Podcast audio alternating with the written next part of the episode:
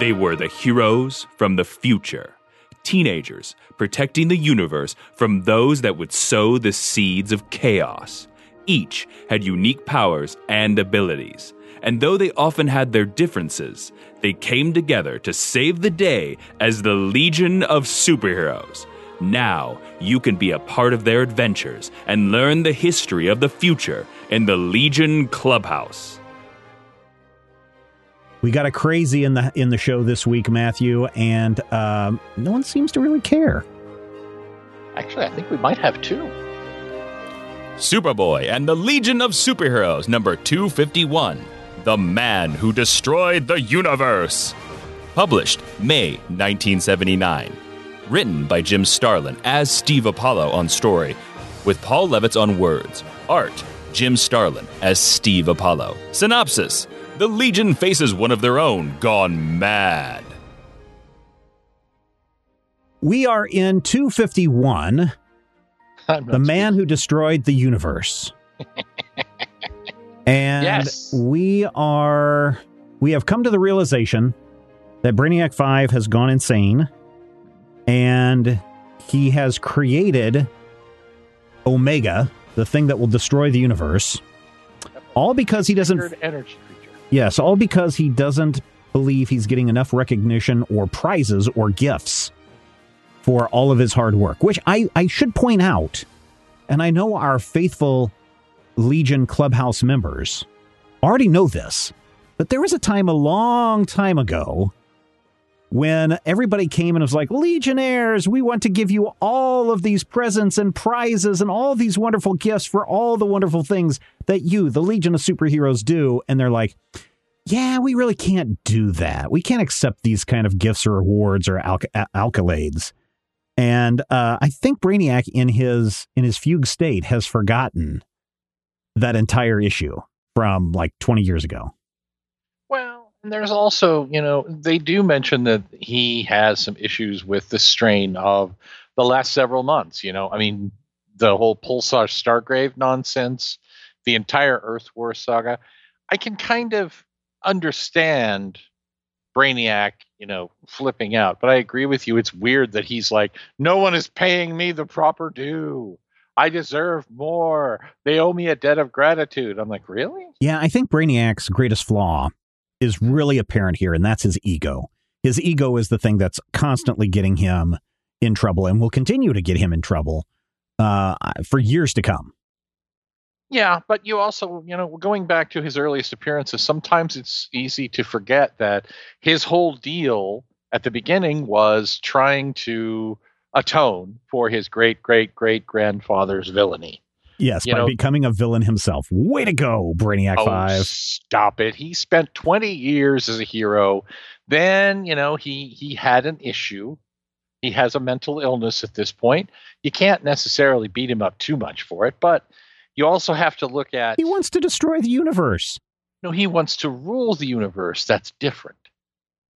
He's like, I want to rule the universe. Now, granted, he's willing to destroy it if they don't let him rule it, which, you know, that's that's the part where you go a little too far. But just saying I'm a genius and I should rule or I should be in charge, not necessarily, uh, you know, an adult sentiment, but not necessarily one that you don't necessarily sometimes feel. It, it's his know, ego. It's his ego to- that's that's driving all of that. Oh, Uh, absolutely. Yeah. it- yeah, that's the that's the bottom line, and that goes back to my point of his greatest flaw is his ego.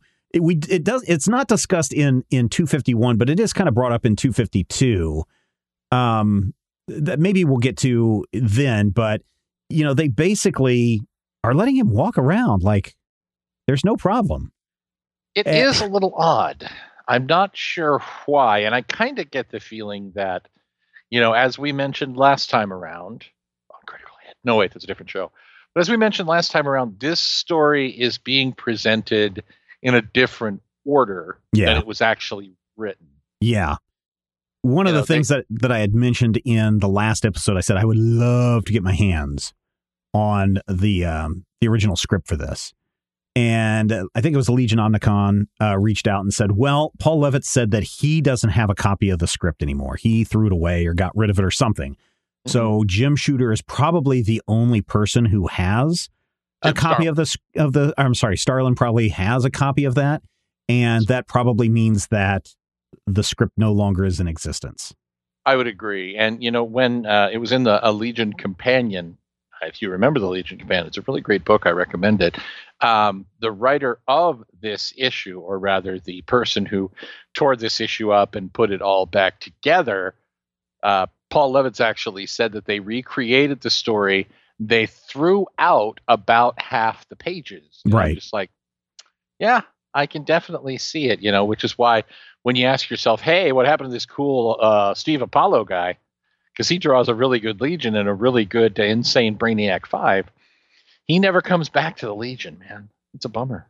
Well, and we've talked about this before. I can totally understand that if you if you uh, think that you are so great and you don't like being edited, uh, then you know maybe that's not the gig for you. It's a shame, but it, it just feels like well, I'm leaving because you didn't uh, do the story the way that I wanted and you made a bunch of changes. You are the editor.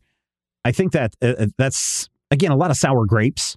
Uh, but I can totally understand why he would say, you know, you really, you know, ruined the the whole plot of of my story or the whole point of my story. Um, and so I'm not going to work on the Legion ever again. And that's, you know, that's totally a, a justification for that. But when we really get right down to it, this issue doesn't make a lot of sense.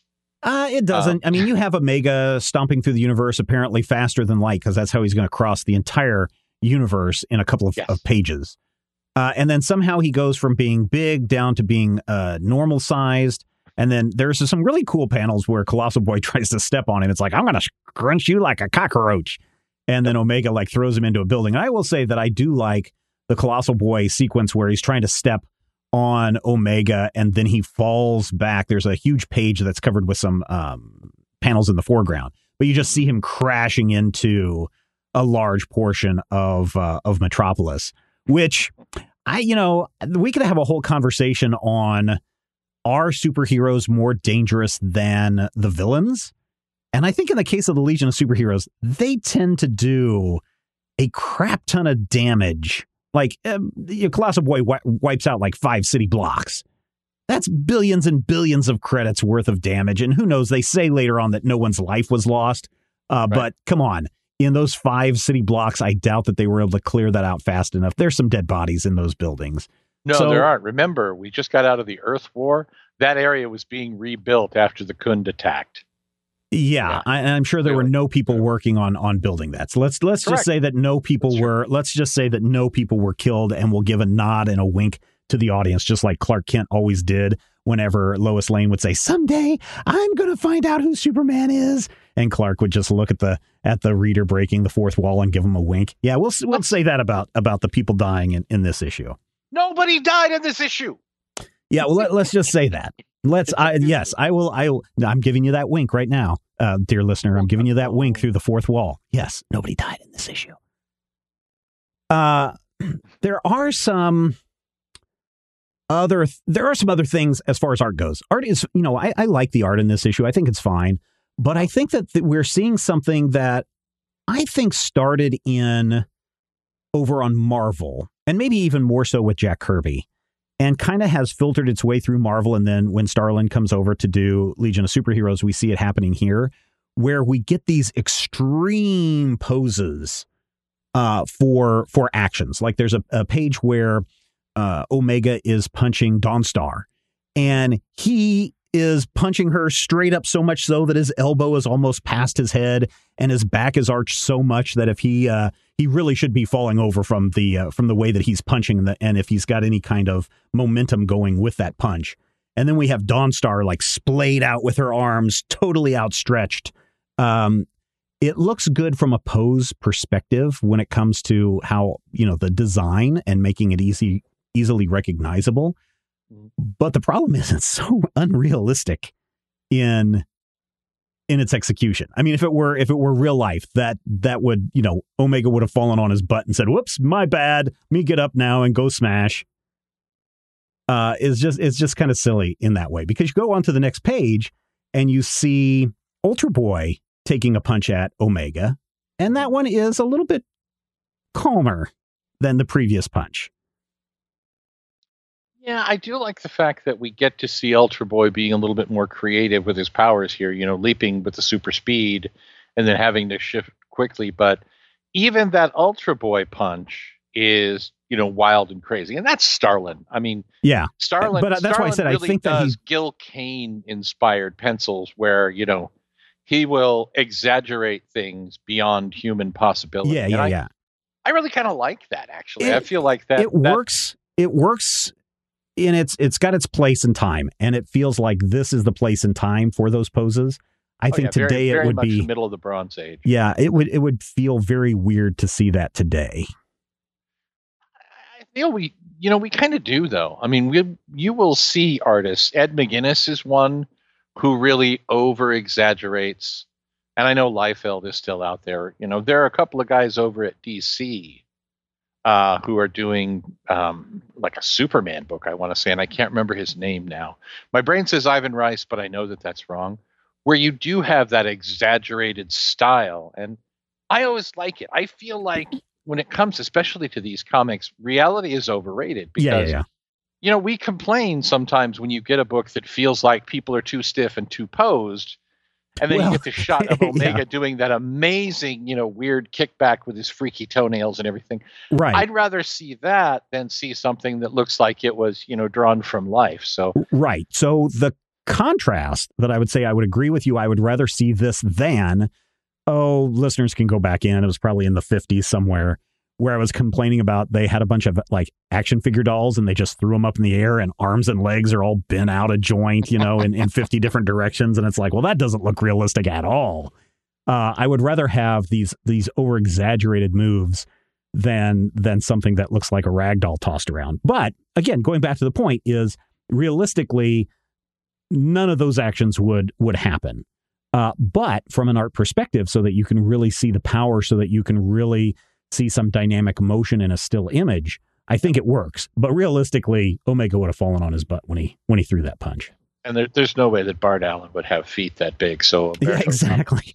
No but see there's a yes that's that's perfect that's a perfect example right? So umberto ramos when he drew when his characters he's usually got you know big hair and big eyes you know he's got that anime style going on and they usually have big hands and big feet. And so when he was doing the impulse series for uh, dc comics he drew uh, you know the the ladies with big basketball um, cut in half breasts and little tiny waists and big eyes. And and here's Bart Allen with his giant hair and his and his feet that are you know bigger than anything else. And really all the characters you know look at Max Mercury was the same way.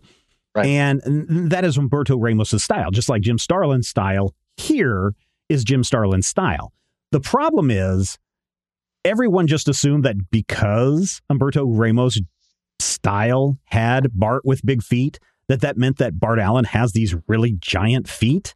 Yes. And no matter how many times Umberto Ramos says no, stop it, people keep doing it, and it and it and it looks goofy and dumb. And I think when too many people try to do some of the things that we're seeing here, which, as you said, is a very Bronze Age, uh, very Bronze Age uh, action poses, right. I think it looks a little weird when you do it uh, in modern times. You know, and that that is one of the things that the Legion Clubhouse does want to look at is would this still fly? I feel like it could, but I do agree with you that there are some moments in here that are 1979 and would not fly. Um, the moment that really sticks out for me is the three quarter page of Omega busting into a room to find another Omega. Yeah, yeah. and they're so huge that both omegas are weirdly clipped and one of them is kind of off center and i'm just like jim and then i realize i wonder if it wasn't a situation where they literally cut the art down from a double page or from a Uh, larger image to stick probably- it back together Probably not, is my guess. well they said that they you know they did cut the issue up and there is a point in 251 where you see karate kid and brainiac 5 and uh, timberwolf enter a room Right. and then Karate Kid literally turns into Starboy. You see Karate Kid step in, and then they go through the door, and all of a sudden it's Starboy and Timberwolf. And I'm like, whoa, is that actually Chameleon Boy? Well, no. So But- I'm looking on. I'm looking on the page. So I see up the first panel. I see Timberwolf and Starboy going into a room. Look at the previous last panel the previous Oh, on the previous page. Oh, yeah, yeah, yeah. That's uh, Karate Kid. Yeah. Yep. And then he just sort of disappears. And then, of course, poor Matter Eater Lad. Poor Matter Eater Lad. Yeah. So uh, here's the thing Get me Matter Eater Lad. explain to me. So Matter Eater Lad can eat anything, but does that Right. mean his jaws are strong enough to bite through anything? Like Yes. um, Inertron, can he bite through Inertron? yes. We've seen him bite through Inertron. Okay. The next question that I have is wh- why does the Miracle Machine rely on? Oh, by the way, ladies and gentlemen, uh, Brainiac uh, Five, in his attempt to take over the universe or destroy it, you can take your pick, um, without killing anyone in this issue, he uh, he used the Miracle Machine to wish for something that could end all existence or at least destroy the Legion of Superheroes. To And- create Omega, basically. Right. And so his solution is that if someone eats the miracle machine, it will end Omega and make Omega disappear. Correct. That doesn't sound quite right, does it? I mean, uh, it, it's almost like if you kill the genie, it doesn't mean that the genie's ma- uh, all the things that the genie has done goes away. Those things have already happened. Actually, So- I think it does mean that. Does Um, it? All right, because yeah. that's that's something that I would not do in my genie fiction. You know, if you you can unwish something, and I don't know why Brainiac just doesn't unwish everything. Is he only Well- allowed one wish, and he already used up his wish, so therefore no one else in the entire Legion of Superheroes can wish that Omega goes away? Uh, I'm, I'm a little confused on that. Imagine that Omega is um, electricity, essentially. And the miracle machine is the transformer that's sending the electricity through whatever medium it's sending it through. If you destroy the transformer, Yes, I- I- I get that sending part. the electricity. But why can't anyone else? Why can't anyone else just wish that Omega goes away? It is the miracle machine. Well, I don't know. We should ask Steve Apollo. Yeah. See that Who doesn't make- doesn't exist? That doesn't make any sense. Oh yeah, see, I made a, a miracle machine wish. I said, "Oh man, I wish Steve Apollo would go away and we'd never hear from Steve Apollo ever again in comics, or ever see his name ever again in comics." And I guess my wish happened. What's really interesting, I think, about the miracle machine Is that Uh, we don't first- ever see it on panel at all in this entire No. three arc issue. No, because the Miracle Machine it probably wasn't part of the actual story. Uh, no, the Miracle Machine, way way back in 1968, Yeah. was used to build the new Legion headquarters, which Was it? is destroyed. Yeah, was it's destroyed in this issue by wildfire in a last ditch attempt to uh, destroy Omega. So Omega, created by the Miracle Machine, the Miracle Machine and the Legion headquarters came in in the same issue, and they go out in this same issue 11 Hmm. years later. I It's thought I thought that the city um, at one point that got destroyed, and so the city was rebuilding it. And there was a whole a whole discussion about uh, some The construction workers came together and they wished their new headquarters into existence with Hmm. the Miracle Machine, Okay, and then they locked it away in Inertron. yeah. Have we talked about Kirby Kirby Crackle before? I don't know that we have on this show because there really hasn't been any. I mean, Jack Kirby did not work on the Legion. No, he didn't. But one of the things that he was a big influence on his was this idea of Kirby Dots or Kirby Crackle, which may go all the way back to 1940 in Kirby and Simon's Blue Bolt number five. But essentially, in my understanding of this, and I can't see anything um, uh, listed specifically, but I do remember one of the things that I read about with Kirby Crackle is that Kirby at some point had seen a photograph of a tom uh, of an atom or something that was was captured and you know looking at the at the at the fuzzy field and everything. And so in his attempt to kind of recreate that energy that he kind of felt was all around uh, the the energy source that he was looking at maybe as a quasar. That's what it was a quasar. He started doing all these little circles these black dots to emulate uh to Im- so again imagine like you said electricity imagine electricity shooting out a big old bolt arc of electricity well, to really get that fractal pattern, that bendy, weird pattern that goes on around the lightning, he would put all this black space, all this negative space, which he did by creating a bunch of circles, which Yep. caused the the positive space, I guess, is the the light area or the white area of the page to look like a bolt of electricity that was shooting off in a million different directions and had all these little patterns. And it's and it's when it when you see it done right, like if you look on the cover of Fantastic Four seventy two, Right. that is Kirby Crackle done right because you're not supposed to be looking at all the dots and thinking, oh, look, a hive of dots swimming around in space or whatever. You're supposed to be looking at the red area and going, oh man, look at all that electricity coming off of these sources and surfaces and and you know ex, uh, spanning throughout the galaxy or universe that Silver Surfer is is uh, flying through. Right. And and when it's done right, it looks really good. When I look, unfortunately, when I look at um, Wildfire Mhm. coming out of his shell, I don't think they did cr- the Kirby Crackle right. It's, I mean, I don't necessarily hate it, but it is, it's not as precise because Jack would use actual, you know, circles. Circles, yeah, yeah. Draw the circles. And this just feels like it's very loosely inked in. Now, again, this is Dave Hunt again on the inks. You figure that, you know, he at least had some input on where the, where the dark spots are Mm-hmm. and if I'm looking at this, you know, just looking at the layouts on this issue based on what I know about Starlin in the same time period, like the first appearance of Mongul and things that happened, this feels like it may have been very loose Starlin layouts and a lot of Dave Hunt cleaning it up. Yeah.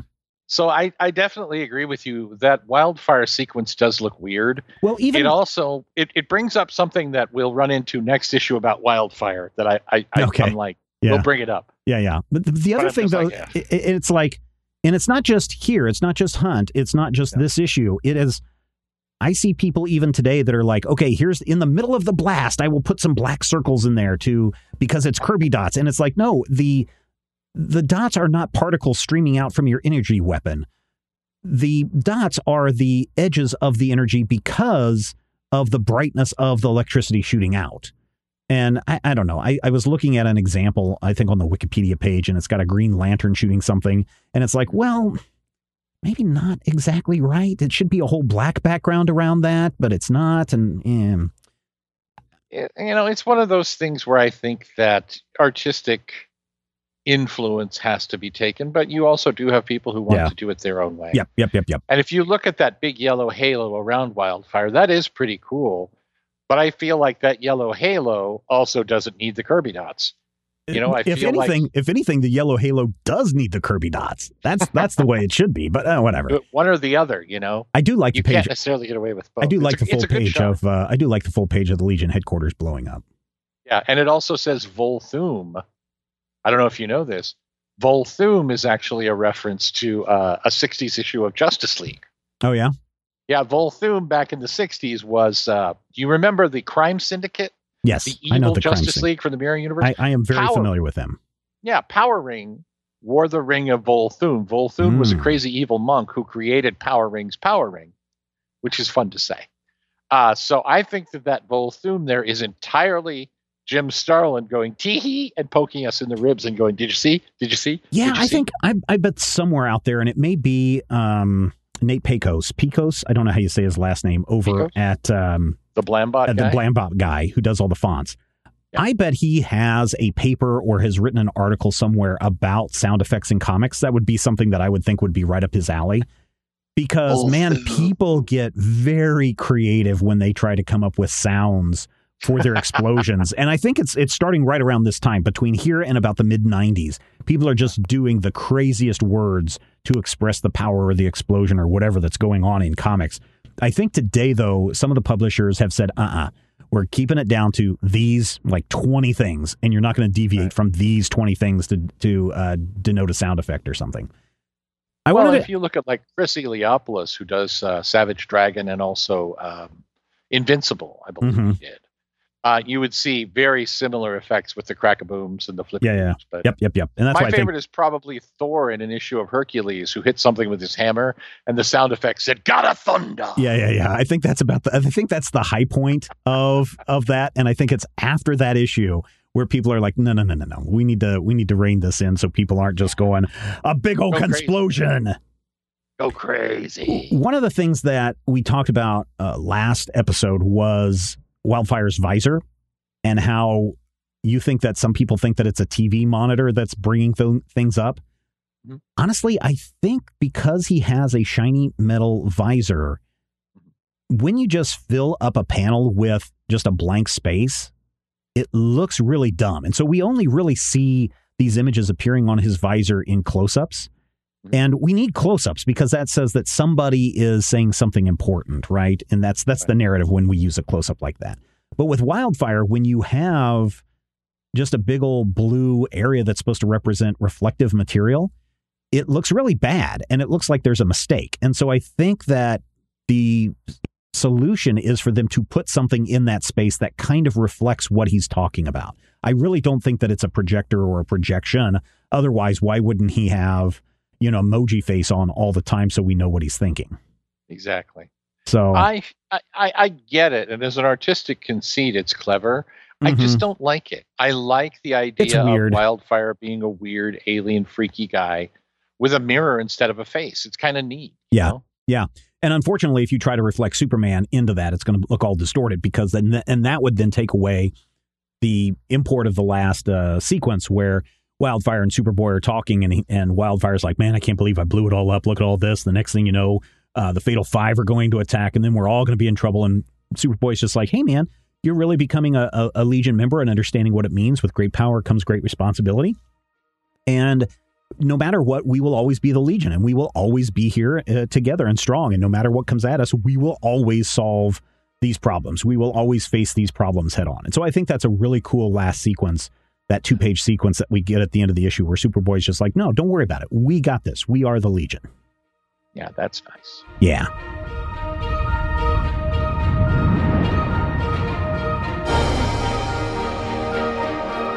If you enjoy the show, we would appreciate your support. You can find out more and become a Legion Clubhouse member at patreon.com slash major spoilers.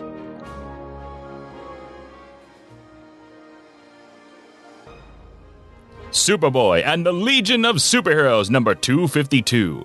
Postscript to Holocaust. Published June 1978. Written by Gerry Conway with art by Joe Staton.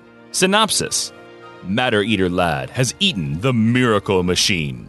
But will he survive? So I am sure anyone who opens up the first page of 252 is probably going, why in the heck are they allowing Brainiac 5 to still just wander around? This guy is a lunatic that tried to destroy the entire universe. Or at least, you know, take it take it over as its ruler. Yeah, it is a it's an interesting question because in the, the first two panels, it very much looks like the Legion and Brainiac have come as a group to just view what's going on with Matter Eater Lad. And of course, Matter Eater Lad is plagued by terrible hallucinations from the energies of the miracle machine. Yeah, And and so they come up with a great plan. Are you ready for this great plan? sure. So there, there's a telepath in the room. Saturn Girl, sure. We're going to ignore her. Okay. We're going to let the illusionist and the precognitive somehow project their brains into Matter Eater Lad's brain and have the telepath just stand there and, I don't know, maybe think about her favorite episode of Grey's Anatomy. Wasn't but wasn't that the thing was that uh Saturn Girl can't do it because his mind was so messed up that they were afraid of her that if the other two went in and, and created calming images that it might uh, calm him down enough to where Saturn Girl could go and do her her thing. But then it backfired because uh neither one of them are yeah, Dream Girl just went in and just screwed everything up. But how does Dream Girl do that? That's not how her powers work. Yeah, I don't know. I don't yeah, know. I think the implication is that somehow the three of them were working together with illusions, precognitive stuff, and, and telepathic. yeah, but that, that doesn't work. And that's what you get Yeah, for trusting Brainiac 5, which is why two goons come in and lead him off and say, okay, back to your padded cell. There, there. it is it is badly written and that opening sequence is really oof I, i'm not really happy with what joe staton and dave hunt do in this sequence because first of all you see dream girl show up on a white stallion and then we cut to a full page which just kind of dream girl is up and sideways and you can you can kind of see all the way to china and i'm just like i do not like this layout and then something explodes and there's more kirby dots and just it's really confusing. And then, of course, we get that moment where Matter Eater Lad, who, by the way, has always had black hair and is drawn throughout this issue with brown hair, driving me crazy. That's what happens when you eat the Miracle Machine. Changes your It hair changes color. your hair color. Next, wait till next Oh. issue when it's blonde. Actually, I think it goes black, brown, redhead, blonde, and then bald. But nonetheless, it does not work. And bad things happen.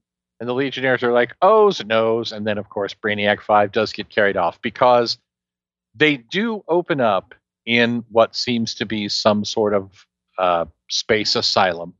Mhm. or hospital. Mhm. And then the orderlies come and take away Brainiac 5. And it's kind of like, oh, right. He's also having mental issues. Yeah. He's also ill and being taken away. So Yep. I just, that whole opening sequence is confusing and just not, it, it just doesn't Well, it's it's sad because that's the only bit that we get in this entire issue, right? We never go back to anybody discussing anything about Brainiac 5. No one ever going back and discussing anything, maybe just in, in one panel passing or something, anything about Matter Eater Lad. We jump into this uh, weird story about space guys riding The horses, the Starburst bandits. And it's really, it's really, I don't know, it felt like a throwback to the time when let's do uh, castle fantasy, you know, that kind of high fantasy in in space kind of stuff, where you've Yeah. got guys riding around in their knights, uh, and we're Yeah. talking about men in their Robin Hood costumes and everything. It just was really, really weird. the pacing of this issue is just way off, especially, and this is something else. Do you know what that first sequence, that weird sequence, ends with? The two people from uh, Meta Center going, "We always pray." I'm like, Yeah, I mean, I can. okay, but then we cut immediately to the Starburst. I mean, maybe I, I mean, there could be a weird thing in the future where, you know, Yeah, I mean- uh, you pray, you pray the insane away. I mean, we we have literal uh, groups around today that that think that uh, someone who is is a homosexual that they can, and here's the quote that they use: "Pray the gay away." Maybe that's kind of what's going. Maybe they put him in the wrong United Planets Hospital where they try to pray the insanity away. That's a that is a weird comment. That I didn't really notice it until you pointed it out. it's a weird moment and it's also a moment that feels way out of place because you know with certain exceptions we don't see a lot of spirituality Right. in the legion at least to date and the stuff that we have seen is more of a kind of you know star trekky everything in the universe is tied together you know i don't want to say the force because that's not star trek but you know it, it- we to get that moment where we're just like eh, we're going to overtly pray i'm like man that feels really odd. And then the rest of the issue just flies off onto a tangent and then in the middle of that tangent we have a tangent about rj Brande who has been going bankrupt for like four issues now Well, I think this is literally only the second issue where he's been bankrupt, and the, and the first time was like three issues ago, and then we had the one where the slime monster hauled him away. But I just Slime like his, from outer space I, I just love his continued uh, denial that he's bankrupt. That he's just like, I Oh, refuse to believe that I'm bankrupt, and it's like, hey, we are the. Uh, we the we're the accounting office of the United Planets or of the galaxy or whatever they are. That's just the, suddenly the accounting department, yeah, it just shows up. United Planets revenue agents, and they're like the uh, IRS here in the United States does not tell you that you're broke. Your accountant and your bank tells you that you're broke. So United Planets come revenuers are going to steal his still I just don't understand that whole thing. And I'm guessing that it's going to come up at some point because the Legion headquarters are destroyed. And at one point, Mon-El or somebody is like, well, it's a good thing that uh, RJ Brande has deep pockets so that we can rebuild this. Thank goodness our cruiser wasn't destroyed because without RJ's money, we're going to be in big trouble, which seems like a weird, you know, Chekhov's gun Well, uh, kind of know thing. foreshadowing is your key I mean, it just feels really bad. It feels like it really uh, ham ham fisting your foreshadowing is a great way to get a fat lip.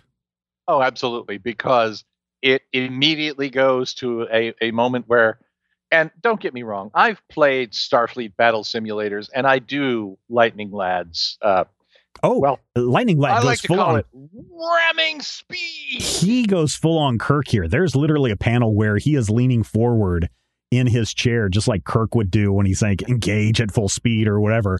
And they're just ramming speed right into this alien ship that's trying to pull the heart out of the sun and destroys their destroys their ship. Which you know, it's a good thing R.J. Brande has deep pockets.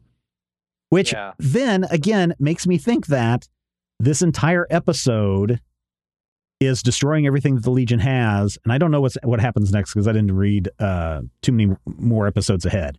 But it just makes me feel like, oh, guess what, Legionnaires, you're going to have to downsize for a while because RJ's broke and you guys blew up all your stuff. Well, keep in mind, Gerry Conway just came to DC after a run on Spider Man. Yeah. So, you know, being broke and having to put it all together may be a Gerry Conway staple. I feel like for me, the bigger point of this issue, the bigger part that we don't even think about is Dirk. Dirk, Sun Boy, Yes. Morgna, who has the ability to shoot fire and glow, heals Earth's entire sun by himself. He's powerful. He is powerful. He's never been this powerful before, and to my knowledge, he's never this powerful again. It's it's pure Dirk Ex Machina. Well, and unfortunately, I think that that is kind of a problem a lot of the times with any kind of superhero story, but especially with the Legion. Brainiac's oh. smart and is supposed to be the, and he even claims, I'm the smartest person in the entire universe. Um, and yet he makes dumb mistakes. We see Mon-El just kind of struggling to clean up, and yet we are on the tail end of the Silver Age going into the Bronze Age where he should have been able to clean up all of that rubble within like an hour. You know, five city blocks of rubble within an hour because he has superpowers just like Superboy. Uh, we rebuild the entire city inside of an hour. Yeah, exactly. And that's the thing that even when we looked at the Khund invasion, uh, that it's just like, why are you guys taking like six months to rebuild the city? You guys could have done this in like five seconds. Mhm. Also, don't you guys have the little pre shrunk buildings that you just add a couple of drops of water to and it grows into a full size building in the future? Come on. We totally have those. Yeah. I, I feel like this issue has a lot of that though, and it makes me wonder about Gerry Conway's familiarity with the Legion because we get a point where Saturn Girl is in battle, Lightning Lad gets knocked down. Saturn Girl is thrown thrown into a rage and starts kicking people in the face. Like you do. Yeah, one of these uh by the way, the uh Starburst Bandits, the Rainbow Raiders, whatever the Yeah. hell they are. Yeah. Their faces are pure horror. I mean, it- It's it- pretty it- cool. it's- I want somebody it with a. looks like the devil tried to carve Tammy Faye Bakker out of red Play-Doh I want animated it with the souls of dead children. I want one of our listeners out there who does uh, you know, some 3D modeling and 3D printing to make us a life-size mask of the uh, of the Starburst Raiders head Yeah, and send it our way. I will I will wear it and take pictures Oh. of it and show show people. If you can I do that, you. I I would I would think that that would be really cool. If you could build something like that, I think that would be If I come really neat. to my house and you're sitting in my chair. In Oh, I won't be. You don't ever have to worry about that. Yeah, I know. You come Uh, to my city like five times a year, and every time you're like, "Oh yeah, hey, I forgot to tell you." Well, hey, you'll be happy to know in the last year I haven't come to Topeka once. We were in the same city this weekend, and you know it. Mm, were you were in Great Bend? Yes. Where were you in Great Bend for? No, I was in Kansas City. I Yeah, was see? at Hello Kitty Cafe. Yeah, well, see, I was nowhere near a Hello Kitty cafe. How you know? Anyway, well, I know where I was. Uh, anyway, that's kind of that's kind of how this issue ends, and I think it's just kind of a, a bridging story arc to get to. Oh my, we're all out of money. What we gonna Yeah. do now as the Legion? I guess we'll have to start charging people for our services. Boy, I hope not. Oh, they tried I that. honestly- they tried that once before, right? I mean, they they've tried that in a previous comes- issue. Oh, I do remember what comes next. I was trying to jump forward in my in my reading, but um, Well, this is the thing. What comes next is a, Oh, is they're a great be a- moment for a Legion fan like me. they're going to be attacked by some bad guys, and then uh, something else happens, and a then something else somebody happens. is about to make his or her first appearance. Oh yeah, who's that going to be? A certain somebody. Is it is it Jimmy Olsen? It's not Jimmy Olsen. Jimmy Olsen first appeared in like 1940, dude. Is it is it Tyroc? Because we haven't seen Tyroc in like a million issues. Well, How would that be his first appearance? Is it going to be Tommy Tomorrow? I will end you. Where does Tommy Tomorrow fit in this whole uh, timeline? I mean, we, I know recently when when Brian Michael Bendis was doing his his Legion thing that, that there's a Uh-huh. Tommy Tomorrow seg- segment of Earth's history that comes before Legion history. Is that Right. still the way it is? Yes. It goes it goes no. like it goes normal Earth that we know of, Kamandi, Tommy Tomorrow, and then the Legion of Superheroes. in the post-crisis Or uh, where does Omac go? He doesn't go in Tom in where does Omac go? in the post-crisis reality, Kamandi and Omac are in fact the same person. Oh, okay. Really? And Kamandi, yes, Kamandi was saved uh, from the bunker by Tommy Tomorrow. Oh, okay. And he would have been Buddy Blank, but he wasn't. So Tommy Tomorrow actually uh, comes in, I think, the 1990s and the 2000s. Oh, okay. The far flung future year 1988 or so, something. so they're trying to use Tommy Tomorrow in place of Buddy Blank. No.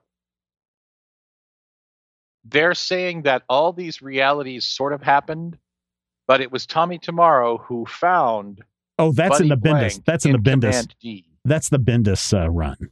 No, that's the post-crisis Oh, 1986. oh, post eighty six. Okay. Streamlined uh, prime reality. Uh, they, they've they've changed that a couple of times since then, Matthew. oh, they have. They've changed everything a couple of times. It's just dumb.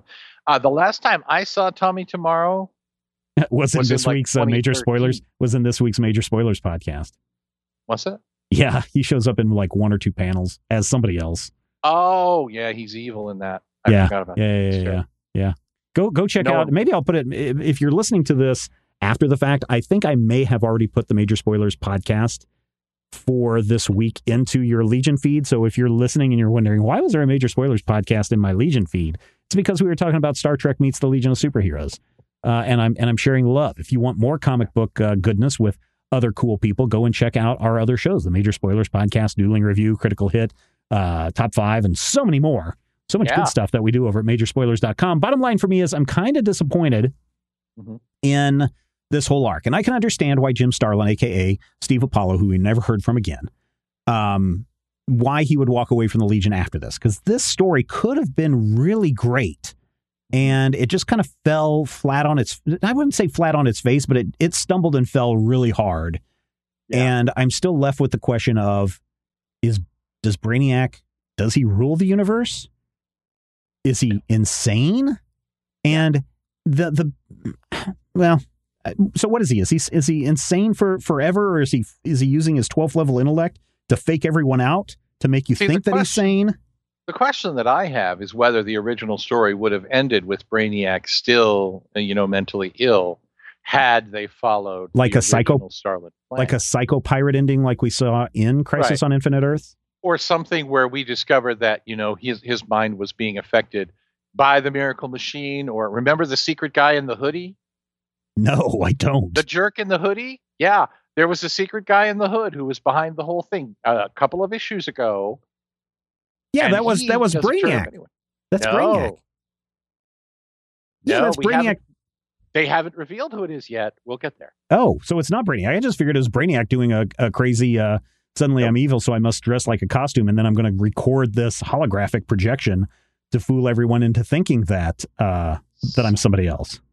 something else is happening, and, and what it's really going to be is a bunch of uh, retcon thread tying. But yeah, this particular issue, these both of these issues, 251 suffers greatly from being rewritten. 252 suffers from that awkward moment of, hey, we're going to make a severe right turn now and not deal with any of the ramifications of what just happened because the new writer wants to go somewhere else. Yeah, And it just makes for a really disturbing couple of episodes. yeah. I guess I have one last question. Mhm. You know, now that he's eaten the miracle machine. Do you think that you can just like rub Matter Eater Lad's tummy and make a wish? And because he has all of the miracle machine energies inside of him, he could make your your wishes come true? Ask me again when we get to 1990. Oh, there we go. That wraps it up for this installment of the Legion Clubhouse. Thank you, everyone, for downloading and checking us out this week. Matthew, what did we learn? We learned that if you're a Coluan, uh, you may be insane or you may just be a callous jerk.